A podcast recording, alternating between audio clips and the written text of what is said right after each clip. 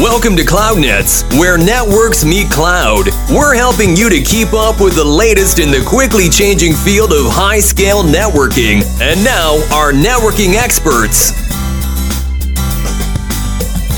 Hi, and welcome back to CloudNets, where networks meet cloud. And today we're going to talk about the cloud, or specifically why cloud does not matter at all. Because if you think about it, where does the cloud come from? Where, where does the word come from? It comes from engineers that are too lazy to draw a detailed explanation of what they want to draw. Back in the days when we wanted to explain some kind of system or some kind of architecture, we drew the important parts, like you know the clients or the servers, but everything that's in between, everything that connects them, the network for that matter, was less important for the understanding of the application.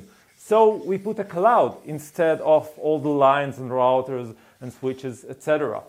And the cloud means that this thing does not really matter, does not interest us in order to understand the application, what the service we want to provide.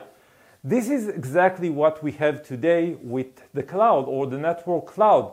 It enables you to take all the infrastructure, all the underlying hardware and the abstraction layer and the connectivity, et cetera, et cetera, and put it as a cloud, as something you do not need to worry about.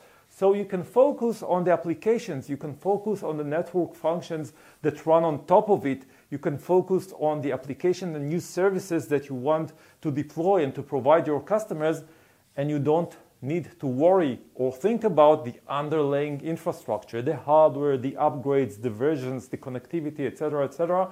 These are all transparent to you. This all looks like a cloud, something that you know that is there, but you don't really care what happens in it. So this is why I claim the cloud does not matter. Network cloud is something that allows you to focus on what's important and neglect everything that lays under it. This is Network Cloud, and this is CloudNets. And thank you, Ran, the expert in drawing clouds and, and other stuff uh, for helping me in this video. Thank you very much for watching. See you next time on CloudNets. Bye-bye. And that closes up on another episode of CloudNets, where networks meet cloud. Thank you for listening, and be sure to subscribe to get the latest episode of CloudNets.